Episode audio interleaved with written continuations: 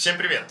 В эфире третий выпуск Python Junior. Подкаст для тех, кто хочет научиться разработке, прокачать свои скиллы, узнать о новых методиках, что читать, где смотреть, кого смотреть, зачем читать и так далее и тому подобное. Подкаст делается евангелистами Moscow Python и организаторами Learn Python.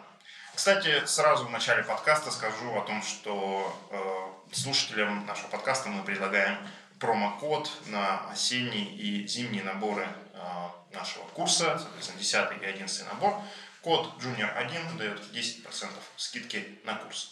Сегодня у нас э, формат, который будет немножко отличаться от наших предыдущих выпусков. Сегодня с нами в студии собралась команда евангелистов Moscow Python. Михаил Корнеев, сооснователь Moscow Python, технический директор Nginx AI, Илья Лебедев, преподаватель курса Learn Python, основатель проекта DevMan, Григорий Петров, технический евангелист Vox Implant. Ну и мы постараемся сегодня поговорить в таком, скажем так, расслабленном формате. Э, у нас, к сожалению, нету за столом пивных бокалов, поэтому это не совсем дринкап, но попробуем что-то такое сегодня сделать. И э, первая тема, которую мы хотим сегодня обсудить, это слушатели нашего подкаста услышали страшный стук. Мы достали книжечку, Библию питаниста программирования на Python 3. Коллеги, вопрос к вам, как э, вы все опытные разработчики и уже даже кто-то из вас научил не одно поколение разработчиков, практически можно сказать. Э, какие ресурсы для начинающих программистов вы порекомендуете? Книги, видео, курсы, что, что вообще полезно новичкам? Михаил, Зачинай, а мы дальше будем с тобой спорить. Ну, на самом деле, ресурсов сейчас много, прям действительно ну, контент становится, больше с каждым годом, он становится более качественным. А, и здесь для меня вот там ключевой вопрос, а, мы сейчас говорим только про русский язык или мы говорим про русский и английский, потому что если ты как джуниор знаешь английский, то у тебя перед тобой открывается весь мир. То есть первый ресурс это курс английского? Первый ресурс это курс английского, да. Вот здесь можно вставить эту самую рекламу Skyeng. Я думаю, что мы с ним договоримся. Надо, да. Мы еще не заключили рекламный контракт со Skyeng, но мы... Но ко второму сезону. Обязательно, да. Вот, на самом деле, и, э, мне кажется, что если, если там человек знает английский, э, у него возможностей гораздо больше. Просто потому что на английском контента сильно больше и там, ну, больше разнообразия, больше качественного контента. Мне надо что сказать, да? Ну, абсолютно. Каждый вступает как может, да любой, любой Короче, вот есть Москва, здоровенный город. Есть Орехово-Зуево. Орехово-Зуево это сильно менее, менее здоровенный. Типа не деревня, но типа там ничего такого нет большого. Вот без английского ты в Орехово-Зуево сидишь. С английским в Москве. Такая аналогия. Типа без английского, конечно, можно, но будет очень тяжело. Я все это начал почему? Потому что реально, если с английским проблема, то лучше его подлатать до уровня, который называется типа технический английский, да, типа чтение документации со словарем, вот такое. Потому что на самом деле там типа из всего спектра знаний английского нужно только чтение, и при этом чтение довольно специфичных текстов с, с простой грамматикой, с небольшим синтаксисом, синтаксисом, господи, э, словарем, как это, лекси, лекси, лекси, лексикон. Короче, это не rocket science, в этом нет ничего супер-мега сложного. И вот это действительно, если, если в этом правительство, лучше начать с этого, чтобы потом спокойненько прочитать Саммерфилда шестое издание на английском, а не третье на русском. Я не знаю, какие издания существуют, я это придумал. Вот. Говоря о ресурсах, действительно на английском дофига крутого. А, первое, что мне приходит на ум, это Python Cons. Python Cons One Love. Python Cons это очень круто. Если вы про них не слышали, услышьте и попользуйтесь им, пройдите целиком. Вот. И про что еще рассказать? А, расскажу про Python Tutor. Python Tutor еще один классный тренажер питончика, на этот раз на русском. А, его бонус заключается в том, что он для него ничего не надо устанавливать, он целиком полностью в браузере – минус заключается в том, что там за основу взят какой-то слишком математический сет задач, поэтому если вы не, можете решить несложную славу или не знаете, как работать в рекурсе, то, возможно, у вас будут проблемы. Или вы не знаете, там, как фьюзи ходит на шахматной доске, и вот, вот такая фигня. Вот, исключением этого, отличный тренажер, прям очень рекомендую для начала. А вообще, конечно, приходите для Python, чё вы? Ну, еще, На еще самом надо, понять, куда, куда человек будет развиваться, потому что если мы говорим про какой-нибудь анализ данных, то вот я из последнего того, что смотрел, прям dataquest.io, прям клевый. Там упражнения в браузере, и они как-то прям, ну, по подобраны. Мне понравилось. Он, у него какой-то есть кусок бесплатный, какой-то кусок платный, но, в принципе, там, на, наверное, там, хороший контент часто платный. Вот из хорошего, э, то, что я когда-то там, по-моему, я когда-то проходил первую версию, это Learn Python The Hard Way. Это прям очень хорошая штука. Сейчас, по-моему, это уже третье издание, там есть какие-то упражнения. В общем, когда-то это была просто бесплатная... Это, по-моему, даже бложек была, даже не книжка была сначала. Вот. И тоже прям очень рекомендую. А, Ее, по-моему, даже на русском где-то публиковали какой-то из издательств. Ну, вот. Она продается на русском, да, где-то. да? Но э, зачем на русском продается на английском, во-первых? Во-вторых, там более современная, обновленная версия, короче, да, и она онлайн бесплатная. Как, кстати, огромное количество относительно недавно узнал, что большинство вот этих вот книжек, они онлайн бесплатные, типа официально. Заходи и читай. Типа, чё? А зачем я тратил полторы тысячи на этот кирпич? Непонятно. Да, коллеги, если вы э, хотите э, каких-то указаний по специфической области э, разработки, скажем так, как э, прокачаться в машинном обучении, не знаю, программировании ми- микроконтроллеров, Python для э, интернета вещей или что-нибудь в таком духе, пишите в комментариях, мы в следующих выпусках постараемся это учесть и пригласить экспертов, которые об этом расскажут. Ну, кстати, по машинное обучение я могу Да. сказать, вот то, что последнее Вот, я, я смотрел, прям очень клевое. э, сайт называется fast.ai. Вот, э, там э, сделали свою настройку над э, PyTorch, причем настройка такая для программистов. То есть они вот реально сделали библиотеку. Вот говорят, что Keras, он такой для удобный для пользователей. Вот по сравнению с FastAI, Keras это какой-то страшный крокодил, непонятный крокодил. Вот по FastAI он, он, он действительно очень простой. У этого есть минусы, то, что за счет простоты, если ты хочешь чего-то сложного, тебе придется брать PyTorch и там самому что-то делать, но у них это сделано довольно удобно. Сам код библиотеки тоже, он, ну, как бы, не очень красивый. Если полезете в нее в кишки, то ну, вас много открытий чудных вас ждет. Но при этом у них очень классный курс, где они прям объясняют, вот они объясняют машинное обучение для программистов. То есть для таких программистов, которым надо решать задачки, не которым надо знать математику, а которым надо вот... э, И они начинают прям совсем с простого, то есть у них вот реально первый урок, они там делают, показывают классификатор кошечки, кошечки, собачки, вот так, что прям очень понятно. Если вы знаете базовый Python, э, ну, то есть там синтаксис и там как- как-то более-менее, вот посмотрите на FastAI, прям очень клево. Григорий, ты сегодня необычайно молчалив. Скажи, пожалуйста.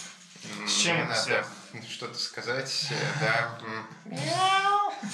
Ну, наверное, это связано с тем, что я жду, пока до меня дойдет очередь, как социопату мне так комфортнее всего. А, И на самом деле тут мне удивительно мало есть что сказать, потому что я абсолютно согласен и с Ильей, и с Мишей в том, что в первую очередь нам, конечно, нужен английский язык, и из рекомендаций я могу рекомендовать Duolingo. Это совершенно бесплатное, очень простенькое приложение, и веб-сайт есть для всех операционных систем. Она предлагает простенькие упражнения, их много, каждый на несколько минут. Она запоминает, э, что человек ответил правильно, что неправильно, обучается на основании этого и затем начинает больше предлагать того, с чем у человека проблемы. С помощью этого приложения тратите по 5, 10, 15 минут в день. Главное, каждый день там очень удобно на, на отслеживать стейк, там, чтобы он э, не закончился и так далее. То есть реально мотивирует и грифицирует все. За полгода можно поднять английский до уровня достаточного для чтения технической документации, а затем и документация самого Python, которая очень клевая, и тех библиотек, которые вы планируете использовать. А, Ну и, конечно, всегда можно найти на Reddit, поискать там How to learn Python, а, ограничить а, этот вопрос 2018 годом, получить ответ с миллионом комментов и почитать, чего рекомендуют вот прямо здесь, прямо сейчас из новья по разным областям. Вот я, наверное, соглашусь с Гришей, вот, мне кажется, это очень важная мысль сказал по поводу регулярно. Вот если ты учишься, самое главное, никакие ресурсы, никакие книжки ты читаешь, а то, что ты делаешь это регулярно. Как в Duolingo, если ты будешь это делать каждый день, если ты будешь каждый день хотя бы там 20-30 минут тратить на то, что... Даже если 5. Даже если 5, да, это будет... Есть на самом деле сейчас для мобильных приложений, э, для мобильных телефонов всякие приложения, где там простые задачки на программирование, я вот там смотрел, э, едешь в метро, там едешь где-то там, в автобусе, в пробке стоишь, прости господи. Э, это гораздо важнее регулярность и делать это постоянно. Да, Duolingo, кстати, да, очень, очень классная штука. Че, мне надо что-нибудь набросить на вас? Да, ну, что такое? Что значит 5 минут? Что, что не надо, не надо, что не это надо такое? Не, не надо каждый день по 5 минут, надо каждый день по несколько часов. Желательно по 8. Но если серьезно, то типа 10-15 минут для того, чтобы, ну типа, ну, если вы будете по 10 минут заниматься в день, то женом вы устроитесь очень не скоро. Возможно, в пенсионном возрасте, даже в нашей стране. А? Как вам такая подводочка? Нет, ну просто, знаешь, для, для многих людей это становится каким-то стопором. Вот то, что Гриш говорит, да, если дуалинго, там, вот 5-10 минут в день, ты через полгода научишься читать документацию. Но многие думают, о, полгода, это очень долго, лучше я начну это откладывать, а А, потом... как-то понимаешь ли, Миша, тут есть нюанс. То есть первые, например, два года я японский по дуолингу изучал 5-10 минут, у меня на большую силу воли не хватает. Далее смотрю, блин, я уже два года изучаю, вот чуть-чуть изучил, но оно реально очень медленно, я так вот только за 10 лет выучу. И вот э, на протяжении месяцев я потихонечку перешел уже на там Ваникане, какие-то более серьезные сервисы, уже по полчаса в день занимаюсь, это уже более серьезно. Вполне возможно, через годик я начну заниматься по часу в день. Поэтому ценность заключается в том, чтобы выработать себе ритуал. Каждое утро я просыпаюсь, выпиваю чашку кофе, изучаю японский. В случае джуна, каждое утро я просыпаюсь, выпиваю компотик, учу на английский и Python. То есть кофе джуна это рано еще. Я ничего не говорю. Понятно. Не, ну на самом деле, да, мы, может быть, э, говорим в какой-то степени банальности, да, то есть, что в любом деле, учите вы язык, э, игру на гитаре или разработку, вам важна регулярность, собственно, этого всего. Регулярно делайте упражнения, но важно заметить, да, что э, очень страшно представить, что тебя займет это очень много времени. Действительно, можно начать с 20 минут в день, так же, как я слышал, многие занимаются медитацией, начиная там с нескольких минут и постепенно повышая этот порог. Главное развить себе привычку.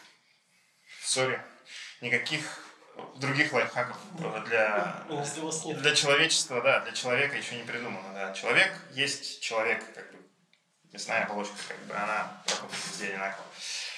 Вот такой вот вывод. Ну, про нейрофизиологию нам Гриша может рассказать. Ну потом. давай, давай, расскажи Да. нам про позитивное подкрепление, там, про ма- мя- маленькие задачи, цикл обратной Позитивное связи. подкрепление, Ну, вот это маленькие задачи. С- э, Знаете, есть такой гормон дофамин. Так Вот. вот, современная нейрофизиология очень плохо представляет себя, как вообще работает гормональный механизм, неокортекс, вот это вот цикл э, обратного подкрепления и так далее. Зато мы заметили исключительно на практике, что наш мозг, он любит и умеет обучаться. Он внимательно пылится постоянно вокруг нас, пытается найти паттерны, пытается следовать успешным паттернам. Поэтому, если каждое утро мы тратим сколько-то времени, неважно сколько, 5 минут, 10, 15, на то, чтобы делать какую-то деятельность, мы к этой деятельности привыкаем. Нам становится все проще и проще каждое утро вставать и учить английский, делать упражнения Python и так далее. А В этом фишка, просто потому что мы привыкаем к повторяющимся ритуалам. Какая там нейрофизиология под капотом, мы, к сожалению, не очень хорошо знаем. Прости. Это не то, чего я хотел услышать. Прости. Ладно, как программистов, мы не знаем, почему это работает, но мы знаем, если так, так, так и так сделать, оно Это- работает. это ж- Да, Прекрасно. Представьте, что вы каждое утро открываете э, исходный код чего там, чего из вас никто не знает? Джанго. Нет, это Никто слишком. не знает, э, ну не знаю, какой-нибудь скала. Скала, отлично. Открываете исходный код скала и пытаетесь с ним что-то сделать. Естественно, за 5 минут у вас ничего не получается, и вы закрываете. Прошел месяц. Таким образом вы проводили каждые 5 минут каждое утро. Э, Вы в депрессии, вы не ненавидите скалу, вы ненавидите язык, на котором она написана.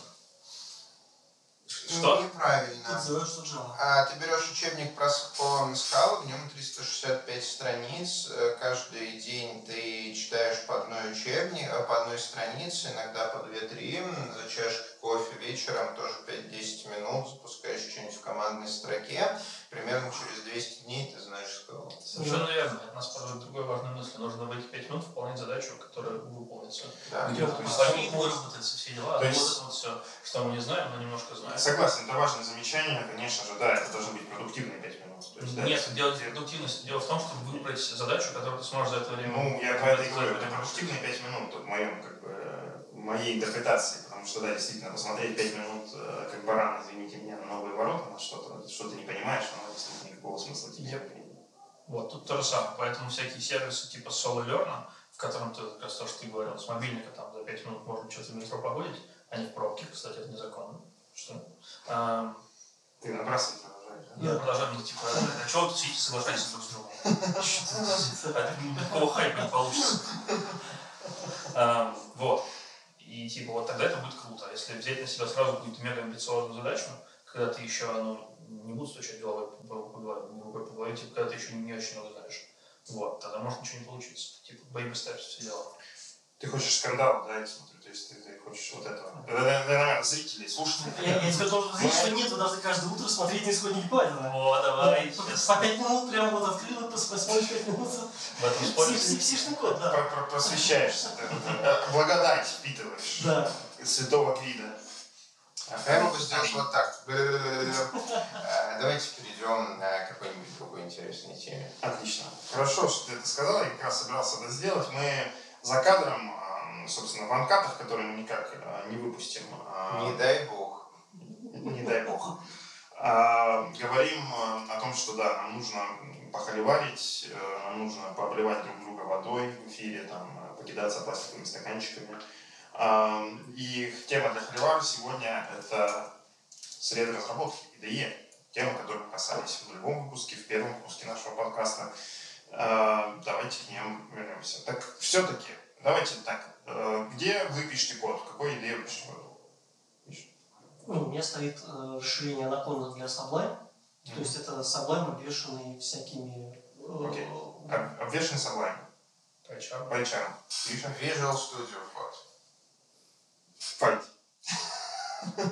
Visual Studio Code поддерживается компанией Microsoft. Каждый месяц они выкатывают новый крутейший релиз с фишками для разработчиков. Я читаю Redmi и радуюсь. Они улучшают автокомплит, они улучшают Go to Definition, они делают новые удобные сплиты, хоткей, интеграцию с терминалом. Таким образом, каждый месяц я изучаю что-то новое про мою любимую среду разработки и становлюсь круче, как ее пользователь. Мой инструмент эволюционирует вместе со мной. А еще она одинаково хорошо поддерживает все языки, начиная с Python и заканчивая Гошечкой. О, ага. А теперь представь, что прошло 10 лет. 10 лет каждый месяц появились новые фичи. Это все уже есть HR. Все, все методологии фичи уже там есть. Всем этим можно пользоваться давно. И все очень удобно. Ну, конечно, не без минусов. А Sublime маленький и быстрый. Да. И, Это ничего, не, это и ничего не умеет. Ну, я не знаю, у меня он умеет Ну ладно, много. ладно. Это был слишком Не, тупой на- вопрос. На, самом, на, на самом деле Visual Studio код хороший. Я там несколько раз пробовал делать к нему подходы. Мне как-то не очень зашел, но вот, наверное, это там, вот, не, не потому, что там Visual Studio код плохой, просто вот там мне в Sublime довольно комфортно. Но опять же, это скорее там вопрос привычки. Да, там Тут нет. стоит еще заметить, что начинающих мы не, не- никогда не рекомендуем PyCharm, потому что это слишком. А вот, типа, мы всегда рекомендовали Sublime, и последние пару наборов Learn мы как раз э, так, типа, у нас все идут на Sublime, на VS Code. Там, типа, Да, вот это, я тоже думаю, что нам даже ну, да, проблеме надо поменять Sublime на Visual Studio код, потому что, ну, реально хорошая штука. Вот прям. Да. С- где хлеба? Техлева. Чё? Ну, Да, до этого я здорово. 10 лет сидел на Виме, и я могу сказать, что, конечно, у всех этих современных средств, вы, например, знаете, что Visual Studio Code, а, она построена на базе браузера. То есть, по сути, это Chrome, который отображает веб-страничку, в которой рисует нам текстовый редактор. Ну, на самом деле большой плюс Visual Studio кода в том, что э, там большую часть вот этой браузерной хрени переписали на system специфику на, на, на. То есть, если, если, если посмотришь исходники, они вот, э, то есть, в отличие от какого-нибудь атома, Ничего Богомер, да, в отличие от атома Богомерского, вот у Visual Studio Code, они прям очень хорошо Да, но нет. На сях написана та часть, которая условно backend, extension для э, ноды, которые там обеспечивают всякую разную логику работы. А вот непосредственно GUI, окошки, с которыми ты работаешь, раскрасочка синтаксиса, все эти менюшки и так далее, это веб-страничка. Вы реально можете запустить DevTools, нажать инспект, увидеть тысячи div-тагов, которые рисуют вам несколько строчек кода. Чтобы эта штука нормально работала, нужен довольно мощный ноутбук. То есть, если вы запустите Visual Studio Code не на ноутбуке разработчика, а на ноутбуке здорового человека, какой-нибудь старенький там э, Acer, купленный в NVIDIA с двумя гигами памяти, обычным жестким диском, не SSD, и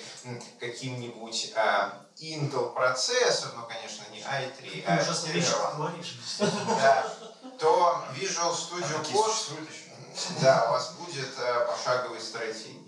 Что значит существует? Я недавно пошел в эм, Player.ru и специально себе такой ноутбук купил за 8 тысяч рублей, просто чтобы попробовать современное мегатормозное железо. Знаешь, много интересного узнал про применяемые сейчас технические решения. Не так просто на этом Windows 10 запустить. Инженеры пошли на ряд э, вот прям ухищрений, так скажем. Так вот, Visual Studio Code там лучше не запускать. Там вот лучше ничего, кроме встроенного браузера, не запускать. PyCharm, правда, точно так же будет тормозить, и Sublime точно так же будет тормозить, а вот Notepad++ не будет тормозить, он быстрый. И Ну, он- сайт не он будет ничего не тормозить, умеет, к он сожалению. быстрый. Да, но они ничего не умеют. Не, ну, кстати, вот э, умение, мне кажется, ра- работать во всяких консольных браузерах, это тоже надо в себе развивать, потому что ты, за- ты, ты там начал развернуть что-то на сервере, и там у тебя есть, кто у тебя там есть, Nano, Vim, и, и все. Vim. Что, что там еще есть? Да. Ну, вот Vim, Vim, на Vim Nano, да? Что, что там еще бывает? Да. Вот. Открылся тебе Vim и привет. Ну, положил руку на сердце. Все-таки такой базовый курс по Виму, это там несколько часов, после чего редактировать ты в нем можешь. Он не настолько сложный, как о нем Я- рассказывают Я, я, я на сервере я как раз работаю в Vim, поэтому я, я про это говорю, что вот если... Жмом твои му- мужественные тентаклы. Да. Ну, просто просто. Не, ну, не, ну, вот, и мне кажется, вот разработчикам, если ты уже чуть больше, чем жуниор, просто вот надо действительно потратить там несколько часов, как совершенно правильно сказал Гриша, Да. научиться. А Вот, если ты довольно синьор, то прикольно. можете переходить на Emacs. Нет, если ты сеньор, то ты на самом деле в PyCharm или Visual Studio Code или в Sublime ставишь плагинчик, который тебе делает э, Vim клавиатурную схему Vim и фигачишь в ней, потому что именно для редактирования текста она, конечно, удобнее, когда ты к ней попривыкнешь, потому что она позволяет практически мгновенно позиционировать курсор вот куда ты подумал, а курсор уже там, и модифицировать вот любой блок текста, о котором ты э, подумал. То есть какая-нибудь комбинация там э, C, Т и квадратная скобочка, которая мне откусывает до следующей квадратной скобочки и ставит курсор в режим редактирования, оно же делается на автомате, думать не надо. А вот этого нужно несколько часов. Ну, лет 10, да, ну, это А мелочь. потом еще столько же отвыкать. Зачем отвыкать? Я не буду отвыкать. Соболезную. Лучше Мне час нравится. посмотреть, за 5 минут долететь. Все это с детства знаем. Мне нравится Vim. Окей, окей. Да, друзья, если у вас есть какие-то предложения для наших евангелистов, э, и вы таки хотите с кем-то из них похоливарить, пишите в комментариях на YouTube, в конце концов, для этого они нужны. Ну или приходите к нам, да, на Тульскую, тут э, вкусный кофе, угощу, пообщаемся лично. Я всегда за то, чтобы с коллегами пообщаться. И, и Очень, приходите к очень опасное приглашение. Да, да, Что, думаешь, кофе не хватит? Тульская мытная 66. Да. Даниловский рынок, Телефон- соседнее здание. Парень тему. А, да, так вот, пишите на YouTube, приходите на Тульскую, приходите на наши метапы, пишите в наше сообщество в Фейсбуке, в общем, общайтесь с нами, нам очень этого нужно. Пожалуйста, Ставьте поговорите со мной. Я знаю, что надо, надо, надо, здесь? показывать, где, где лайк. Да нет, где да. Вот так. Да, да, да, что там да, творится. Вон, вон, вон, сейчас, подожди. По- по- Сейчас это справа, лайки слева, вон там они. Блин, что, Для правда? тех, кто слушает наш подкаст, евангелисты Москвы выясняют расположение кнопочек на YouTube в настоящий момент. А, я, ты хотел предложить еще одну тему для обсуждения сегодня. Давайте обсудим, э, Как писать тесты как в писать проекте, тесты в котором их нет. в Да. Нет? Э, да. Что-то есть. Вау. Ух ты, Гриша, расскажи, как писать тесты в проект. Короче, ты приходишь, ну, ладно, гипотетически ты приходишь на проект, а там уже, значит, построены горы, горы там замки, башенки, башни маленькие. И есть, есть вероятность, что все это не протестировано. Ага, ну, Ну, смотрите. Э, Значит, э, стоп-словом данной БТСМ-сессии является горшочек не вари. Не забудьте его, пожалуйста. А, Тесты бывают разные. Юнит-тесты, функциональные тесты, интеграционные тесты, smoke and mirror тесты. Я могу долго продолжать. У нас должны быть какие-то задачи относительно тестов, то есть нафига мы вообще их хотим в этом проекте писать. Так. А самая основная задача, мы хотим что-то покрыть тестами, потому что мы сейчас в этот код вот лапками полезем, чтобы его не сломать нафиг. Я очень люблю писать такие небольшие юнит-тесты для тех частей кода, которые я вот прямо сейчас буду ломать, особенно если это чужой код. Фишка заключается в том, что юнит-тесты архитектурно мы можем писать только для того кода, в котором есть юниты. Так вот, э, хорошие новости. Щепка очень, очень вкусные бургеры. Это были единственные хорошие новости про юнит-тесты, которые у меня для вас есть. Потому что в большинстве кода, который мы пишем, юнитов нифига нет. А щепка – это бургер на Даниловском рынке. Да, правда, и он просто... С ней у нас тоже еще нет рекламного контракта, но я так полагаю, нужно. Он, он нужен. Мы работаем над этим. А, буквально недавно я где-то видел Холивар, а да, на Хабре прям а, вот э, написали статью о том, что давайте делать юнит-тесты, которые лезут не снаружи по контрактам, а в кишки кода, и эту статью сразу вот прям при мне в минус много, да как же так, да в кишки ни в коем случае, да делайте нормальные моки и так далее. Сейчас скажу ересь, вот. А, Но из своей практики. Если вы идете в проект, в котором нет тестов, и вы не тестировщик этого проекта, и вы не DevOps-инженер, у вас нет задачи покрыть этот проект тестами зачем-то в течение пяти лет. Вы просто разработчик, который, который хочет где-то в кишках что-то сломать, например, алгоритм построения дерева, то что вы делаете? Вы делаете отдельно папочку тест, кладете сюда один тест, называете его internal, там, три чего-то тест, Далее этот тест с помощью стандартного там PyTeста какого-нибудь просто тупо из кишков вашего проекта делает импорт нужных модулей, вызывает, собственно говоря, нужные э, методы и тестирует, что этот код сейчас работает так, как вы предполагаете. Пользы много. Во-первых, вы разбираетесь, как этот код работает на самом деле, сразу находите в нем несколько багов, что-то немножко рефакторите. Вот. Задача этого теста не жить там вечно, хотя, скорее всего, он будет жить вечно, потому что никто не будет менять этот код. После чего этот тест сделает то, для чего он создан. Вы меняете, проводите рефакторинг этот код, а тест с большим двуручным мечом стоит на страже за вашей спиной и защищает вас от багов, просто выбитых вот вправо, влево, взад, вперед и э, по другим направлениям. После того, как вы закончили рефакторинг, вы можете оставить этот тест, убрать этот тест, отключить этот тест, закомментировать этот тест, реально как вам нравится. Вот, такой у меня подход э, к тестам, что я тестирую те части кода, которые реально опасны. Еще я тестирую би- библиотеки. Подожди, у меня тут есть перед вопрос. Давай, набрасывай. Один мой знакомый сказал мне, что юнит-тесты надо писать для тестов, которые, для кодов, в котором есть юниты. Обычно Это в был коде- я нес- не- несколько минут назад. Обычно в коде, в котором нет тестов, Обычно. со структурой тоже не очень. В нулевом подкасте тоже. Поэтому ты, значит, открываешь, открываешь этот код и видишь, что эта процедура генерации дерева, она с таких так глубоко, что до туда никаким тестом не доберешься. И, тратишь, и тратишь 4 часа на написание этого несчастного теста. Моки, вот это вся Мгм. ерунда. И что, это, это- это наш, это наш метод? А, это мой метод. Он позволяет мне разобраться в чужом коде, позволяет его немножко порефакторить, отделить опасный кусок хотя бы минимальным забором mm-hmm. от остального кода. Ну, то есть ты пока его пишешь, ты по дороге типа выносишь его? Чуть-чуть, чуть-чуть, да, чтобы не сломать. И, наконец, позволяет мне вносить изменения в этот код. Вот что я делаю с тестами, когда прихожу в чужой код большой, в котором тестов нет, а мне зачем-то надо. Это я к чему? Если у вас ситуация отличная от той, где я написал, не надо писать тесты ради тестов. Тесты должны быть вам зачем-то нужны. Они должны что-то защищать, они должны улучшать качество кода. Ну, в общем, они вам что-то должны. Если вы пришли в большой неструктурированный проект без тестов, и эти тесты вам ничего не должны, то Окей. не надо писать тесты. Зайдем с другой стороны. Теперь бум, и ты не разработчик, ты внезапно лид, и тебя поставили на новый проект. Тогда отвечают за качество кода, ты вот эта херня. И там нет тестов, и ты такой, хм, окажется, их стоит написать. Вау. С чего начать? Это уже совсем другая задача. Ну. Тогда ведь я не разработчик, мне не нужно менять этот код, правильно? Ну. Мне нужно а, обеспечить, что когда Кого моя команда менять. меняет этот код, проект не будет рушиться целиком. Yep. В таком случае юнит-тесты мне мало помогут, если только проект не библиотека. Положа руку на сердце, мало разработчиков пишут библиотеки. Да. В основном все-таки пишут прикладной софт.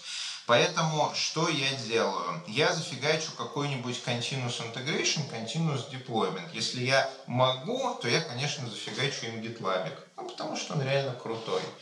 Если я не могу, то у них стоит какой-нибудь Jenkins там, Redmine с каким-нибудь pipeline ом. Ну, поплачу, подключусь к чему есть. Далее. А, в зависимости от того, мой проект он вообще line, гуишный или это вообще микроконтроллер, я попробую в разумное время сделать для него минимальный CI-тест, что оно в CI собралось, запустилось, сказала, вот оно, я живое, и закончилось. Ну, пусть сайтик будет для конкретики. Вот, сайтик, замечательно. То есть это э, в CI, э, какой-нибудь там э, Selenium, запускаю бэкэнд, делаю к нему из теста запрос, э, убеждаюсь, что у меня показывается страничка, а не 414. Вот с этого теста я начинаю. Значит, после того, как э, инфраструктура готова, я показываю разработчикам, показываю вот написанный первый тест, и после чего мне, как тим лиду, придется вводить ритуал написания тестов, потому что сам, сами никто тест писать не будет. Скорее всего, я буду просто ходить по разработчикам и время от времени ставить им таски, протестировать ту или иную часть. Так очень, ну, в смысле, написать один тест к той или иной части. В зависимости от количества бойцов в команде размером проекта, через несколько месяцев он минимально покроется тестами и перестанет ломаться от каждого второго комита. Но это не точно. Это не точно. Я уже знаю, откуда этот мем. Не помню, но знаю.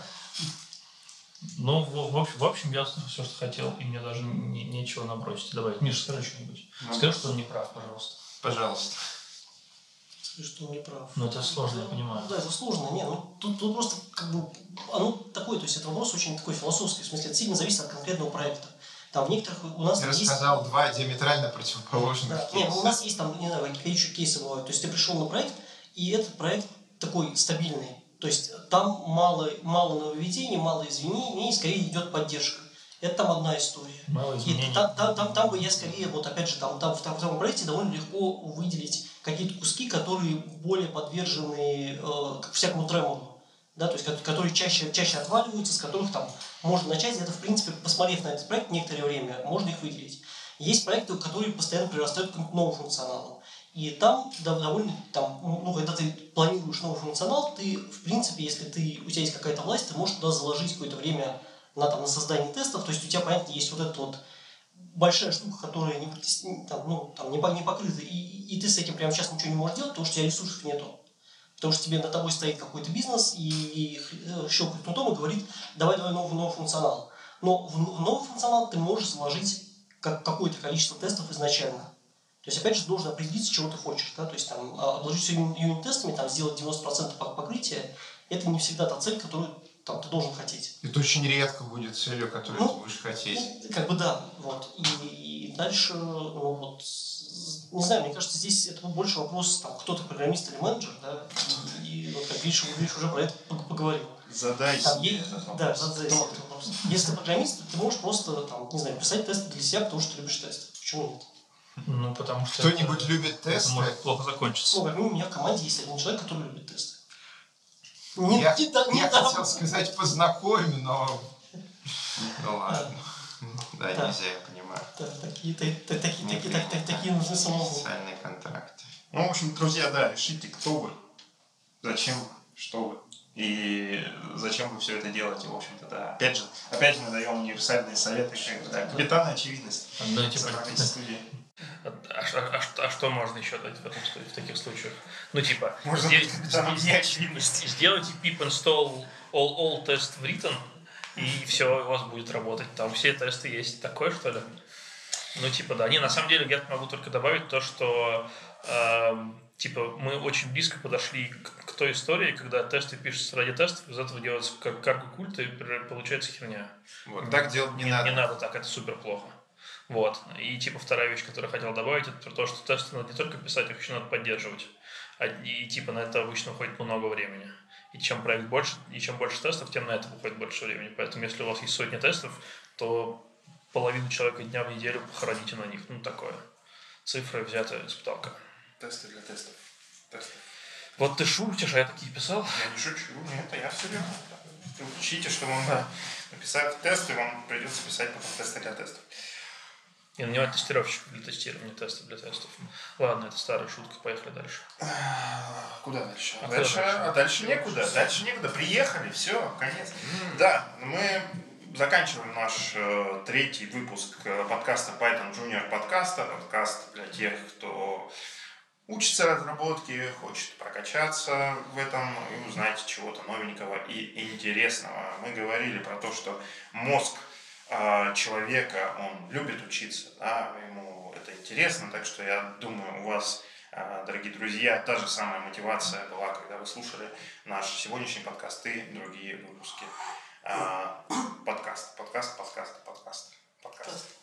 Илья одобряет. С нами сегодня были евангелисты Moscow Python, а, Михаил Корнеев, технический директор Nginx AI, Илья Лебедев, э, сооснователь проекта Demon, преподаватель Learn Python, Григорий Петров, технический евангелист Vox Implant. Да, и Илья и Григорий, евангелисты Москвы поэтому.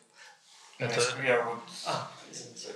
Мы- мы это, это был, это был определение класса, а дальше я перечислил объекты. О, вот так. Да, и я, Валентин Домбровский, тоже евангелист Москва Python. Да. Вот, э, в общем, пишите комментарии, не соглашайтесь с нами, пишите, что мы все говорим неправильно, Ничего не что понимаю. это отвратительно, э, ужасный подкаст, там, в общем, все это тоже пишите. По, Пишите. по фактам, по фактам, пожалуйста. Ну, да, точно без фактов. Gonna hate. Да. Вот, э, пишите нам в YouTube, пишите в нашем сообществе в Фейсбуке, э, ставьте лайки. А, Илья, Подписывайтесь на канал. здесь говорят про Python.